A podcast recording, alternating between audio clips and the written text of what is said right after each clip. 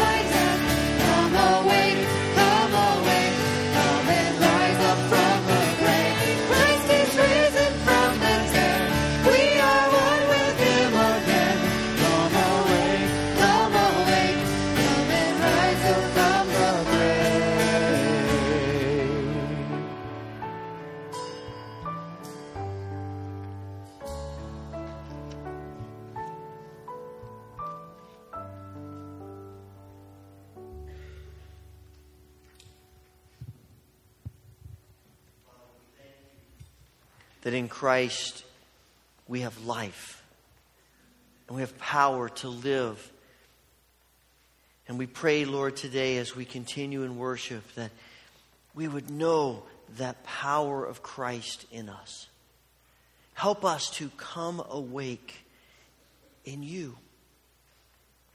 We know that you're here. We know that you want to do amazing things among us and in us pray that you would give us a sense of joy and anticipation about all you want to do. We pray this through Christ. Amen. As the body of Christ gathered in this place today, let us share words of greeting with uh, our family.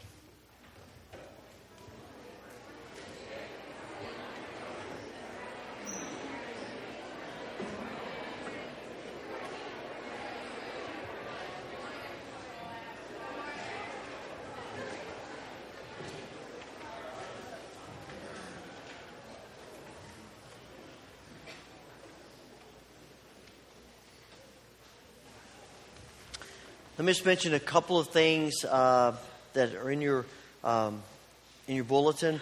Uh, tonight, small groups are meeting, and koinonia is at seven in Wesley Chapel. And uh, also note that uh, Logos Bible studies begin this week, and these are student-led studies that meet in the homes of community members, and uh, basically for students. So we'd love to have you be a part of the group. You see the information listed there. If you have any questions, uh, feel free to contact us at the church office, or you can talk to me afterwards, or Pastor Mike, and we will uh, make sure that you get some directions with that. But we'd love to have you be a part of those studies. Also, I don't know if any of you here have uh, children in the Wednesday night programs, or maybe you work with those programs. Uh, but Wednesday night, the, the girls' club will not be meeting here at the church. They have a swim party, so they'll be meeting up at the college. So just note that.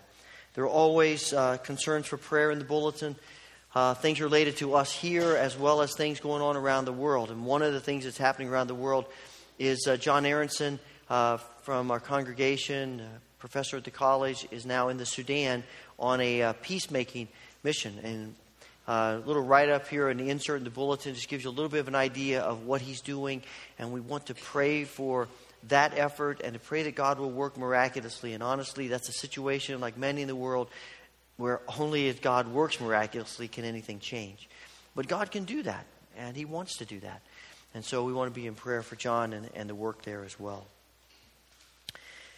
There are uh, a lot of people who are involved in ministry in the church, and uh, people who work with children, work with youth, uh, work with adults, children, people who work uh, things related to college ministry or other ministries of the church. Some of the things happen on Sunday mornings with children's church or Sunday school or here in the worship. Other things are in the evenings, leading and working with Koinonia or working in small groups. And things go on during the week, the Wednesday night children's program. And um, some of you, I think, probably work in those. There are all kinds of things that are happening. People work on sort of committees and organizational bodies to help the ministry be mo- most effective. And we want to take a moment this morning to, um, to pray for you and to ask for God's grace upon you. So if you are involved in the ministry of the church in some form, you're a teacher or helper, um, you know, you're involved with children or youth or adults, or you do music, or you, you know, whatever the case may be, and whatever day of the week it may take place, I want to ask you just to stand for a moment so we can pray for you.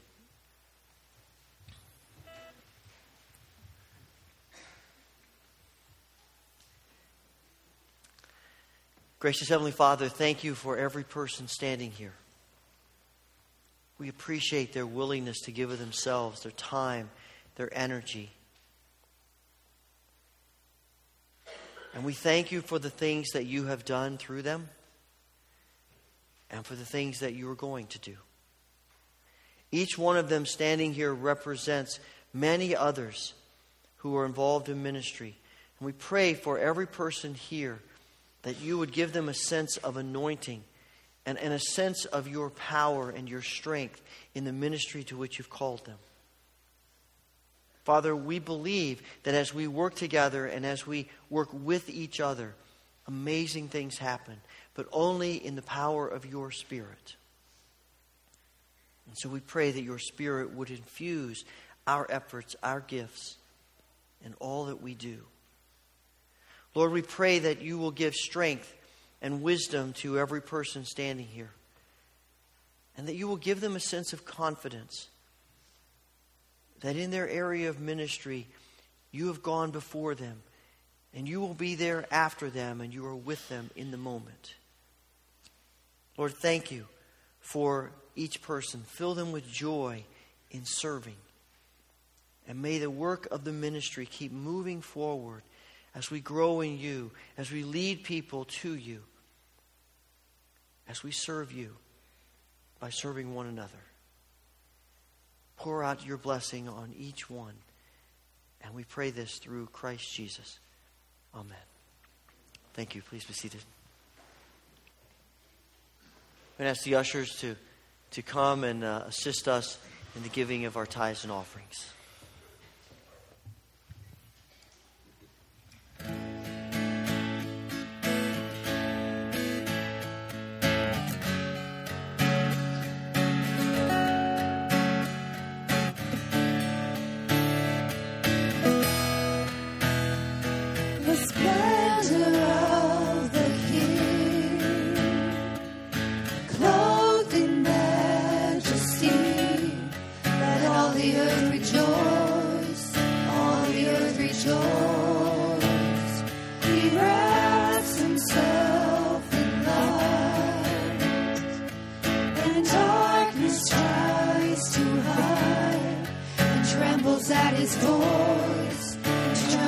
At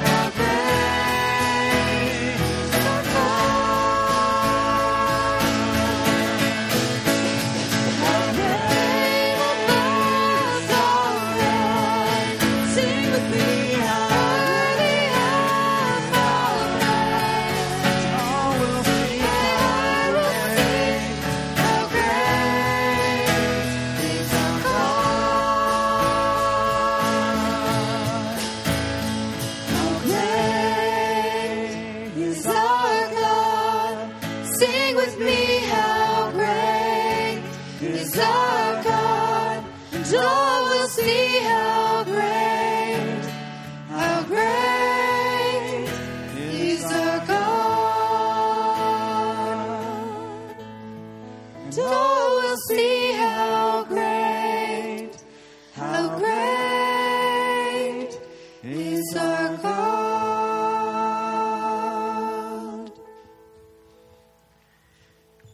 We have the opportunity, invitation from our great God to, to pray to Him, to pour out our hearts before Him. And as we do that, the altar rail is open. If you'd like to use this as a place where you come and pray, I invite you to join me. Otherwise, please be seated.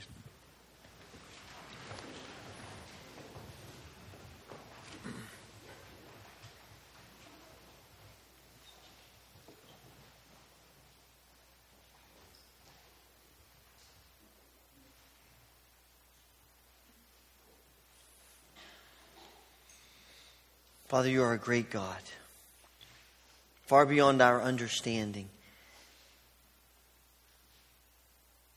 You are God great in power and in majesty and in love. And we come to worship you today. Father, in this moment of worship, we have to admit that we're all wrestling with burdens of one kind or another anxiety, grief, a sense of hopelessness, despair. Sometimes it's, it's busyness or the pressure of expectations. Sometimes we forget about each other, that our lives are, are really intertwined with each other. Sometimes, Father, it's, it's the sin that we can't let go of. It's the relationship that we have marred. It's the hurt and the pain that we feel deep inside of us from rejection and disappointment. Lord, this morning we come and we, we pour out our hearts to you.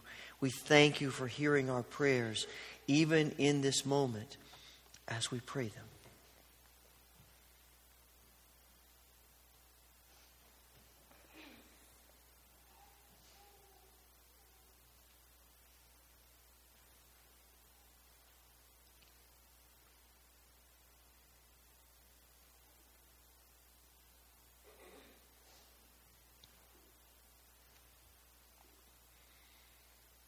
Father, our world is a, a sea of hurting people famine, poverty, slavery, abuse, insecurity.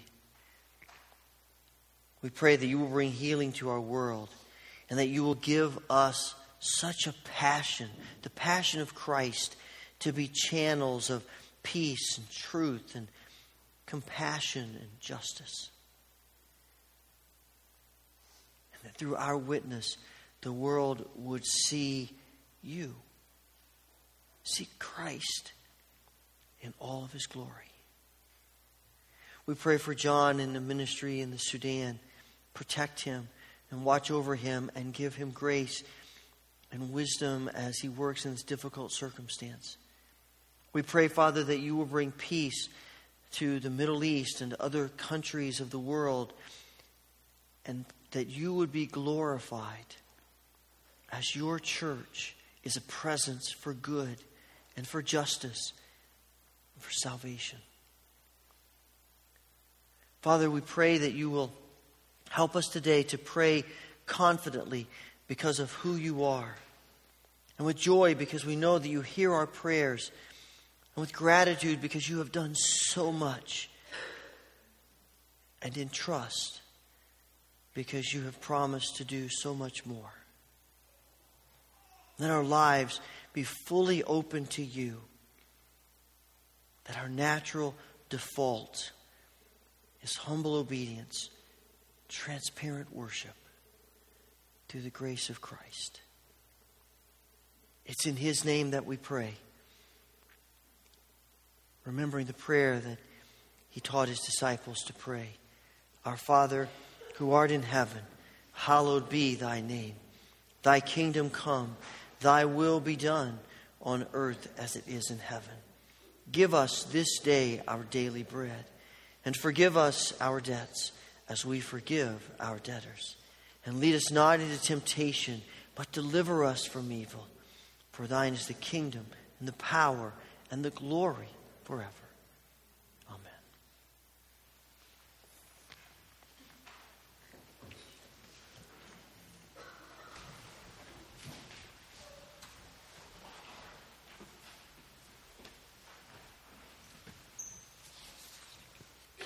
Today's scripture can be found in Judges, um, the book, book of Judges, chapter 11. I'll be reading selected verses. The book of Judges is the account of Israel's history following the death of Joshua. Following the death of this great leader and the elders who outlived him, Israel began to spiritually deteriorate. Judges recounts a repeated cycle of Israel rejecting God, God allowing them to be oppressed by foreign nations, Israel crying out to God for help, and God raising up a leader whom God empowers to, to rescue them. Judges 11 is set in the context of Israel being oppressed by the Ammonites. When the Ammonites were called to arms and camped in Gilead, the Israelites assembled and camped at Mizpah. The leaders of the people of Gilead said to each other, Whoever will take the lead in attacking the Ammonites will be head over all who live in Gilead. Jephthah the Gileadite was a mighty warrior. His father was Gilead, his mother was a prostitute. Gilead's wife also bore him sons, and when they were grown up, they drove Jephthah away. You are not going to get any inheritance in our family, they said, because you are the son of another woman. So Jephthah fled from his, fa- from his brothers and settled in the land of Tob, where a gang of scoundrels gathered around him and followed him. Some time later, when the Ammonites were fighting against Israel, the elders of Gilead went to get Jephthah from the land of Tob. Come, they said, be our commander, so we can fight the Ammonites. Jephthah said to them, Didn't you hate me and drive me from my father's house? Why do you come to me now when you're in trouble? The elders of Gilead said to him, Nevertheless, we are turning to you now. Come with us to fight the Ammonites, and you will be head over all of us who live in Gilead. Jephthah answered, Suppose you take me back to fight the Ammonites, and the Lord gives them to me. Will I really be your head? The elders of Gilead replied, The Lord is our witness. We will certainly do as you say. So Jephthah went with the elders of Gilead, and the people made him head and commander over them. and he repeated all his words before the Lord at Mizpah. Jephthah attempts to work out the situation with the Ammonite king, but to no avail. We pick up the story at verse 29. Then the Spirit of the Lord came on Jephthah. He crossed Gilead and Manasseh, passed through Mizpah of Gilead, and from there he advanced against the Ammonites. And Jephthah made a vow to the Lord If you give the Ammonites into my hands, whatever comes out the door of my house to meet me when I return in triumph from the Ammonites will be the Lord's, and I will sacrifice it as a burnt offering. Then Jephthah went over to fight the Ammonites, and the Lord gave them into his hands. Thus Israel subdued Ammon. When Jephthah returned to his home in Mizpah, who should come out to meet him but his daughter, dancing to the sound of timbrels? She was an only child. Except for her, he had neither son nor daughter. When he saw her, he tore his clothes and cried, Oh no, my daughter, you have brought me down, and I am devastated. I have made a vow to the Lord that I cannot break. My father, she replied, you have given your word to the Lord. Do to me just as you promised, now that the Lord has avenged you of your enemies, the Ammonites. But grant me this one request, she said. Give me two months to roam the hills and weep with my friends, because I will never marry. You may go, he said.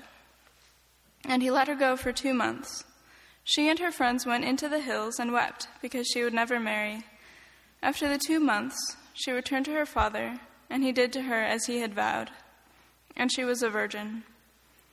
From this comes the Israelite tradition that each year the young women of Israel go out for four days to commemorate the daughter of Jephthah the Gileadite. This is the word of the Lord.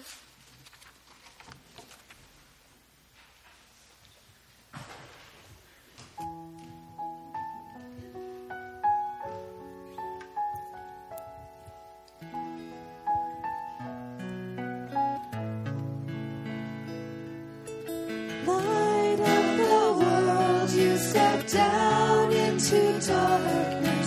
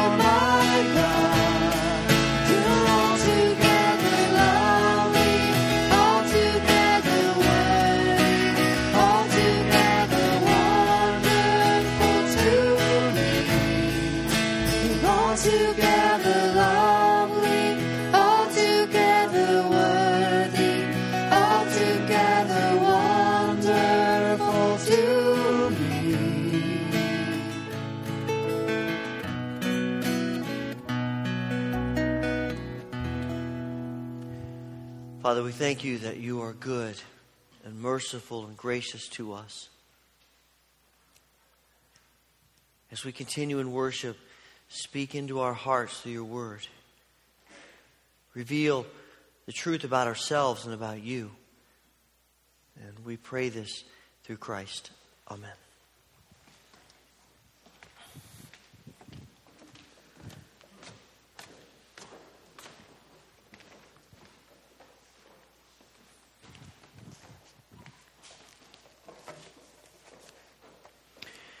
Would you consider yourself a superstitious person? Maybe a little bit? A lot of people in the world are. You know, I mean, just think of all the different things that have become a part of our culture about that we consider superstitions, bad luck, or good luck. You know, black cat running in front of you, or um, stepping on a crack. You know, we used to, as kids, you know, you say, step on a crack, break your mother's back. Uh, I never wanted to step on a crack, you know. I didn't want to break my mother's back. You know, we, then you have uh, walking under a ladder. Another thing, though, that I got to tell you, that just seems like common sense not to do that. That seems kind of stupid to walk under a ladder. But you know, we have we have all of these these things, and people. I know people who carry a lucky coin in their pocket, uh, rabbit's foot or something. I know people who wear, say, they have a lucky suit when they go for a job interview. Though I have to scratch my head and say, if you're still going for job interviews, how lucky really is that suit? And, you know, and to do that, but you see a lot of superstitions, particularly in athletics, in sports. I was asking someone this morning, I don't think soccer is probably a, a, a, a huge sport that engenders superstitions, but baseball certainly is. Maybe it's because a lot more time you have in baseball. But you know, if you watch a baseball game and you watch a batter step into the batter's box and all the different things that they do in between every pitch, and managers will, will not walk on a line when they, when they step onto the field, the white lines. But it's not just baseball, tennis as well. If you've ever seen Rafael Nadal play a tennis match, you've watched him at the changeover, he sits in his chair, he puts his, has his towel just perfectly on the chair, and his racket's pointing a certain direction. And he has these two bottles of water, and when he gets up to go back to play, he positions them exactly in front of each other, and he turns the labels on both of them toward whichever end of the court he's playing on. And he has this thing of his socks have to be exactly 15 centimeters above his ankle. And I mean, just all these things. And I'm scratching my head thinking, a guy, especially like that, who is so successful, he's, he's one of the, probably one of the top players in the world. Something in his mind says, I will play better, I have a better chance of winning if I follow these rituals than if I don't. And instead of it being just about his skill level and his preparation and the work he's put in, he, these things, there's something about controlling that. This week, one of the Cincinnati Reds pitchers threw a no hitter, and it may remind me back in 1978, we went to a Reds game and saw Tom Seaver pitch a no hitter.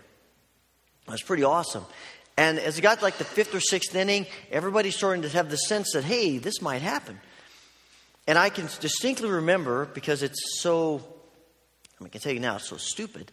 But I can distinctly remember watching that game, and as it started getting like, hey, this could happen, for some reason, I, my hands were getting sweaty. Know, it was a hot summer night. And, and, uh, and I know, and I started rubbing my fingers through my hands like that. And I got to thinking, you know, I'll just do that after every pitch. And so between every pitch, I'm doing this, this ritual every time. And it worked. He threw a no hitter. You know, there's something in our minds that wants to believe that we can somehow control what we feel is uncontrollable. It's ludicrous to think that me sitting up in the 74th row, rubbing my fingers, had any bearing on what was going on with those athletes on the field. You know, as though the batter steps in the box, he's looking up, and I'm like, got it. Okay, I can bat now you know? And yet we do the same thing. And you, and, you know, you sit at home, you wear your jersey for the Bills or whoever you root for. And, you know, and obviously for a number of years that jersey is not working. But, you know, you, we have these things that we, we sort of feel like we can have some kind of control over things that are uncontrollable. And it's really ludicrous when you think about it. And yet, that idea of trying to control what feels out of control is, is at the heart of the story that we read in Genesis or Judges 11 about Jephthah. Jephthah's story is, is a very real, modern, contemporary story for us. He's born into a home where he is an illegitimate child of his father, who's head of the home. His mother is a prostitute. And as he gets older, and his stepbrothers say, Hey, you're not getting our inheritance. And they kick him out of the home, and he takes off up to the northern part of Israel. And he gets around him some guys who are pretty questionable character, and they form a gang. And they survive as a gang in that area of the country, and they become famous as warriors. And, and as we saw in the reading, the Israelites at this time are being oppressed by the Ammonites, and they've had enough. And they realize Jephthah is a great warrior, and the people of the town of Gilead in that area say, Let's go see if he'll help us. And they go to him and they say, Would you help us defeat the Ammonites? And he says what every one of us would say, Oh, so you want me now? Right? We understand that response. You get kicked out of a study group, and then they realize, hey, they have something to contribute. Would you come back with and help us? You know, and, and so he says, well, yeah, I'll help you, but there's some conditions. And you have another instance of a, of a character in the Old Testament who is all about deception and bargaining and trying to control life. And he makes a deal with them that if he if he takes over and he defeats the Ammonites, they'll make him head of this area of Israel. And so he prepares for battle. And he's about to go into battle. The Spirit of God comes upon him. I don't know what that feels like exactly, but it must be amazing. Enough so that the writer of Scripture says the Spirit of the Lord came upon him. And he was filled, I'm guessing, with some kind of new energy and new confidence about fighting this battle. And God is saying to him, We're going to win. You've got it. But Jephthah has spent his whole life trying to control what's out of control and bargaining with people and making deals. And so, as he's just about to go into battle, even though the Spirit of God has come upon him, he just can't help making one more deal with God. One more bargain. God, if you give me this victory, because real, I don't want to lose face with the people that have now called me back. If it's bad enough that they kicked me out of the home and out of the country, they've brought me back. I've got to win this battle. If you give me victory, the first thing that comes out of my house at home is yours. I'll sacrifice it, a burnt offering to you. And he goes into battle, they win. He becomes the, the leader of the Ammonites or the, of Israel. It's a great celebration. He makes his way home, and just as he turns into his yard, who comes out of his house but his daughter? And the celebration turns to mourning and sorrow. And as the story ends, he sacrifices his daughter. Now, my perspective is, as I read the story, you look at the Old Testament, and God's very clear if you make a vow, you better keep it. If you make a vow, and saying, you know, be careful about the vows you make, there's a good example of that. But if you make a vow, you'd better keep it. But it seems to me that this is a circumstance where the right thing for Jephthah to do would have been to say, wait a second, that was a stupid, rash thing to do. I'm not going to keep it. Even if that means that I lose my life, I'm saving my daughters. Now, I'm talking, looking at this from thousands of years back, so it's pretty easy for me to look at the situation and say, man, I can't believe he did that. Because the reality is, there are times when all of us are willing to sacrifice people we love to get what we want.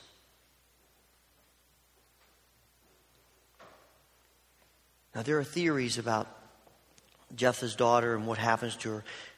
up in the Middle Ages, a theory developed that he didn't just sac- he didn't sacrifice her, but he, he gave her into the service of the temple, of the tabernacle, the, to, to work with the priests. Sort of like Samuel, Hannah gave Samuel. But the evidence in the, in the text and the, and the words that are used are pretty clear that she lost her life. And we're appalled at that. And yet, we may not throw our loved ones into a flaming volcano, and we may not plunge a knife into them, but there are times when we are so enamored with what we want that we're willing, even hesitantly, but we're willing to sacrifice people to get it. We're willing to push people aside. We're willing to sacrifice people we love in order to accomplish the things that are our dreams, our desires, things that make us feel better about ourselves. I suspect every one of us, in some form or another, might be able to look back at our lives and, and know the opposite side of that. And to understand that people we have loved have done that to us. Maybe parents or a sibling or grandparents or best friend who, in, the, in, the, in their goal to reach what they wanted, threw us under the bus. And it hurts, it's painful. And despite what we feel, we are continually tempted to do that about other people. And sometimes it's family. Often it's the people who are closest to us, but it isn't limited to that. Sometimes it's people we work with, or it's people who, are, who live around us, it's people who are connected to our lives. And it's not as though we're, we're doing bad things. Often it's because we're so passionate about good things. You know, it, it's, it's, it's those times when when we feel that what we the idea in our minds and the way we see things is so right and just and good and it will be so helpful to the place where we work or or to uh, our, the place where we live the people in our family and we become so passionate about it that we don't even realize sometimes the carnage that we're leaving behind us in order to accomplish it because we've bought into the idea that God is most concerned about success. God's most concerned about end results. And all that matters is getting to that end. Because this is good. It's good for the church. It's good for the place where we work. It's good for the place where we live. It's good for our, for uh, our family. These are good things that we're thinking about. And we're so enamored and passionate about them that we don't even realize how many people we are hurting in order to get there. With our biting words, by shoving people aside and ignoring people and, and, and forgetting about people's feelings, we're just focused on getting to the end. And something in us has believed what our culture tells us is that that's what God is most concerned about, getting to the end. And He's not. It's not as though the end is unimportant. But when I read the scriptures, what I find is that God is, is just as, as concerned, if not more so, about the journey that gets us to the end.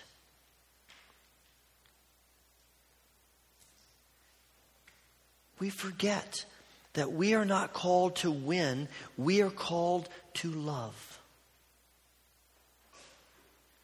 We are not called to success, we are called to faithfulness. And faithfulness and love are proven not by getting to the end, but by the journey in the process of getting there.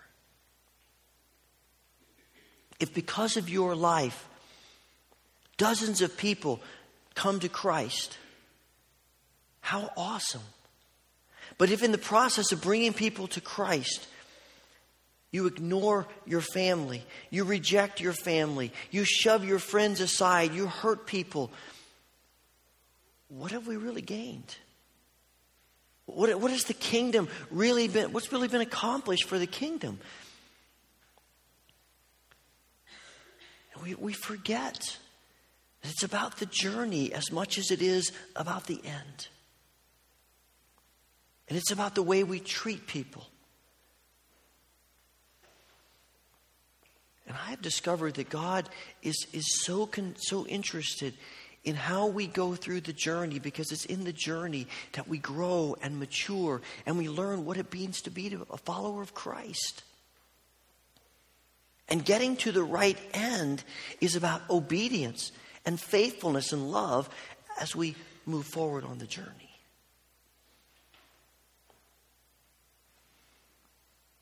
Why do we struggle so much with that concept?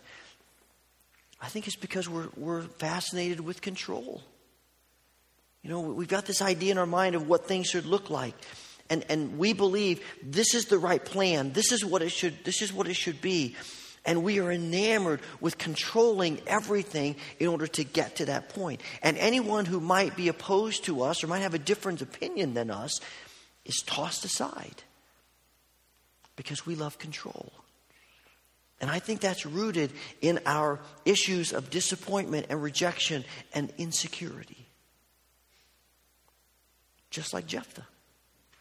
I mean, everything you see in Jephthah's life, it comes back to this feeling of insecurity that he grew up with, of being an illegitimate child and then being re- rejected by his family and his town. And that hurts. And that sticks with you. And we understand that. Because we live in a world where people disappoint us and hurt us and are insensitive to us. And every single one of us struggles with insecurity. You pick the person who you think has the most confidence in the world, and I can guarantee you they struggle with insecurity. And our insecurity drives us to want to prove that we have value and worth and significance. And in our culture, that's about results, that's about success. In the church, it's about how many people come to your church. How many people become Christians? How much money are you taking in? You know, that those are the things that the church tends to measure. And we tend to value people based on the results and the end. And those things aren't unimportant. But we can become so enamored with mission and vision and getting to those ends that we're willing to, to hurt people in the process of getting there because we want value and we want to feel worthwhile. And our insecurities drive us continually to think about success and about worth and about value. And when that's what's driving us, when the end result and success, and when all we can think about is control, then ultimately, eventually, our relationship with God is going to be about making bargains, about making deals. And so we pray, God, if you if you make this relationship happen, I will go to church every Sunday. Okay, I will go to church 3 out of 4 Sundays for the rest of my life. If you get me out of this mess, I'll become a missionary. If you give me this successful moment, I'll pray every day for two hours. What's so intriguing about that mindset is that that assumes that we have anything that God needs. That mindset assumes that we could offer God something that He doesn't already have. It's a really puny, small view of God. That's the mindset of the gods and the nations around Israel. They worship, the gods that they worship are, are, are capricious and, and, and manipulative, and, and the, the very core of their being is antagonism toward human beings. And you can see that in their creation stories. When you go back and look at their creation stories, human beings come into existence either at, by, by an accident, they didn't mean to create them, or because they are human beings are a tool to use against the other gods, or human beings are created as a means of punishing another god. And so their gods they don't, they don't think favorably on human beings. They hate them. They're a menace. They're a nuisance. And that's what makes our creation story so fantastic is that God creates human beings because he wants to. Because he wants relationship with us and he loves us. We are important to him. We're valuable to him. And so when we start thinking about about who God is to us, we don't have to manipulate God into doing good things for us. We don't have to make bargains with God. God just loves to do good. That's what Jesus says in, in the Sermon on the Mount in Matthew 7. He says, You know, I want you to ask and seek and knock because God wants to respond to you. And if you human beings who are, are so messed up love to give good gifts to your children, how much more your Father in heaven, who created you and loves you, wants to do good for you? We don't have to bargain with God. We don't have to manipulate God into doing good for us. We don't have to trick God into, into answering our prayers. He loves to answer our prayers. In fact, God wants to do more good for us than we even want to ask Him. That's why Jesus says, Come on, ask. Don't be hesitant. Because your Father loves to give good gifts to His children. I think that's what's so amazing to me. When I think about the, the end results of this story, you know, they do win the battle. But in making this bargain with God, in, in making this rash vow with God, yeah, Jephthah wins the battle and he becomes the leader but he has no descendants. His family line ends with him. And as we talked last week, that's one of the most significant elements of being human in the world at that time is to have descendants who will carry on your name. And because of this rash vow, this bargain with God, this attempt to control, yeah, he, he gets a victory, but man, what he loses. And you and I make bargains with God, and, and we may get some things out of that, but man, what do we lose? More than anything, we lose an understanding of who God is as the one who loves us and is for us and wants to do good in us. But because of this vow, the whole story sort of gets turned around. You probably read this week about the, the whole thing with the replacement officials in the National Football League. You know, if you watch the game, I'm a Packers fan. Man, that really bugged me when I watched that game Monday night and they lost because of the you know these replacement officials and I was irritated.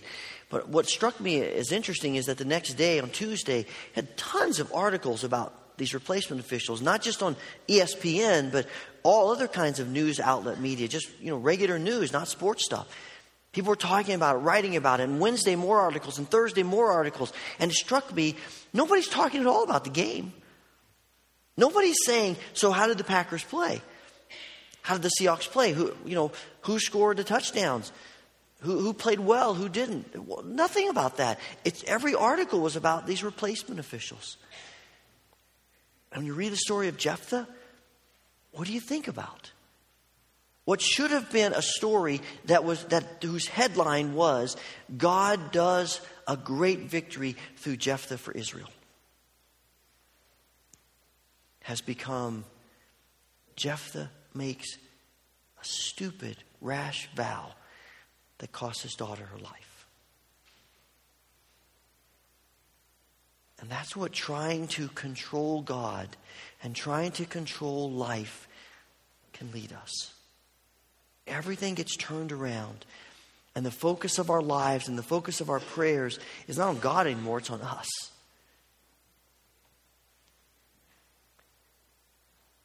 Here's the amazing thing. When you get to the New Testament, Jephthah's mentioned one time in the book of Hebrews, chapter 11, this litany of all of these great people of faith. The writer says in verse 32, uh, how, What more can I say? I don't have time to talk about Gideon and Barak and Samson and Jephthah and David and, and Samuel and the prophets who do all these great things for God. And when I read that, I think that's surprising and it's also a little bit irritating. God, this is not the person we want to hold up as follow them. And it reminds us that, that God understands that we are complex people. And sometimes we make mistakes. And sometimes we do things that, that cost other people and hurt other people. But at the center of all of our humanness and our struggle to be what God wants us to be, at the center of that is God's never ending grace. And this, Jephthah is a story of God's grace in spite of. And I would suspect that it's not going out on a limb very far to say that if we were honest, every one of our lives is a story of God's grace in spite of. God doesn't give up on us.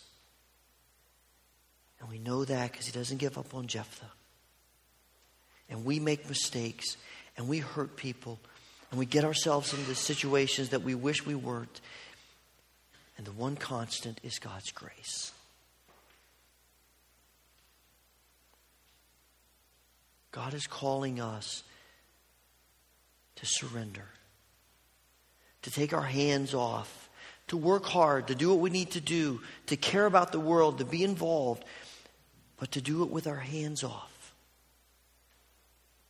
And instead of making bargains with God, instead of trying to control God, instead of trying to manipulate God, to trust God.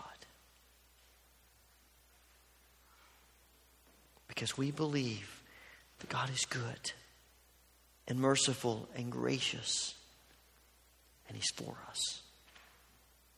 Heavenly Father, thank you for your grace in our lives. You know how often we try to control stuff and we try to control you. Forgive us. Help us to release our grip and to take our hands off and to live in the joy of your goodness and your grace and your mercy. Amen.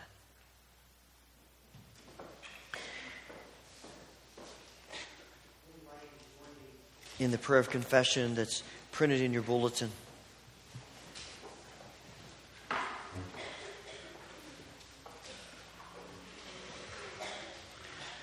Please stand and let's pray together in unison.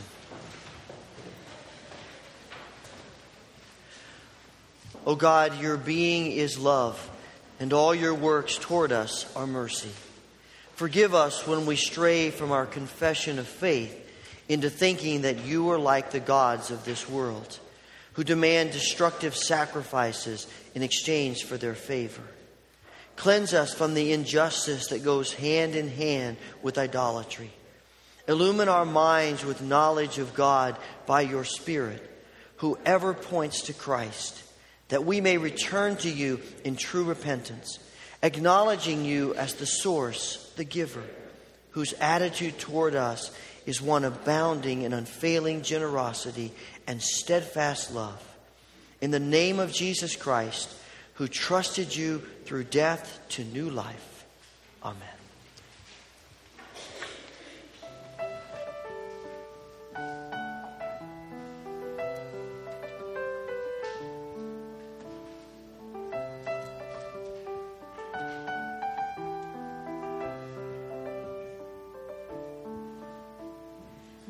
to the King who reigns over all and never changes or turns.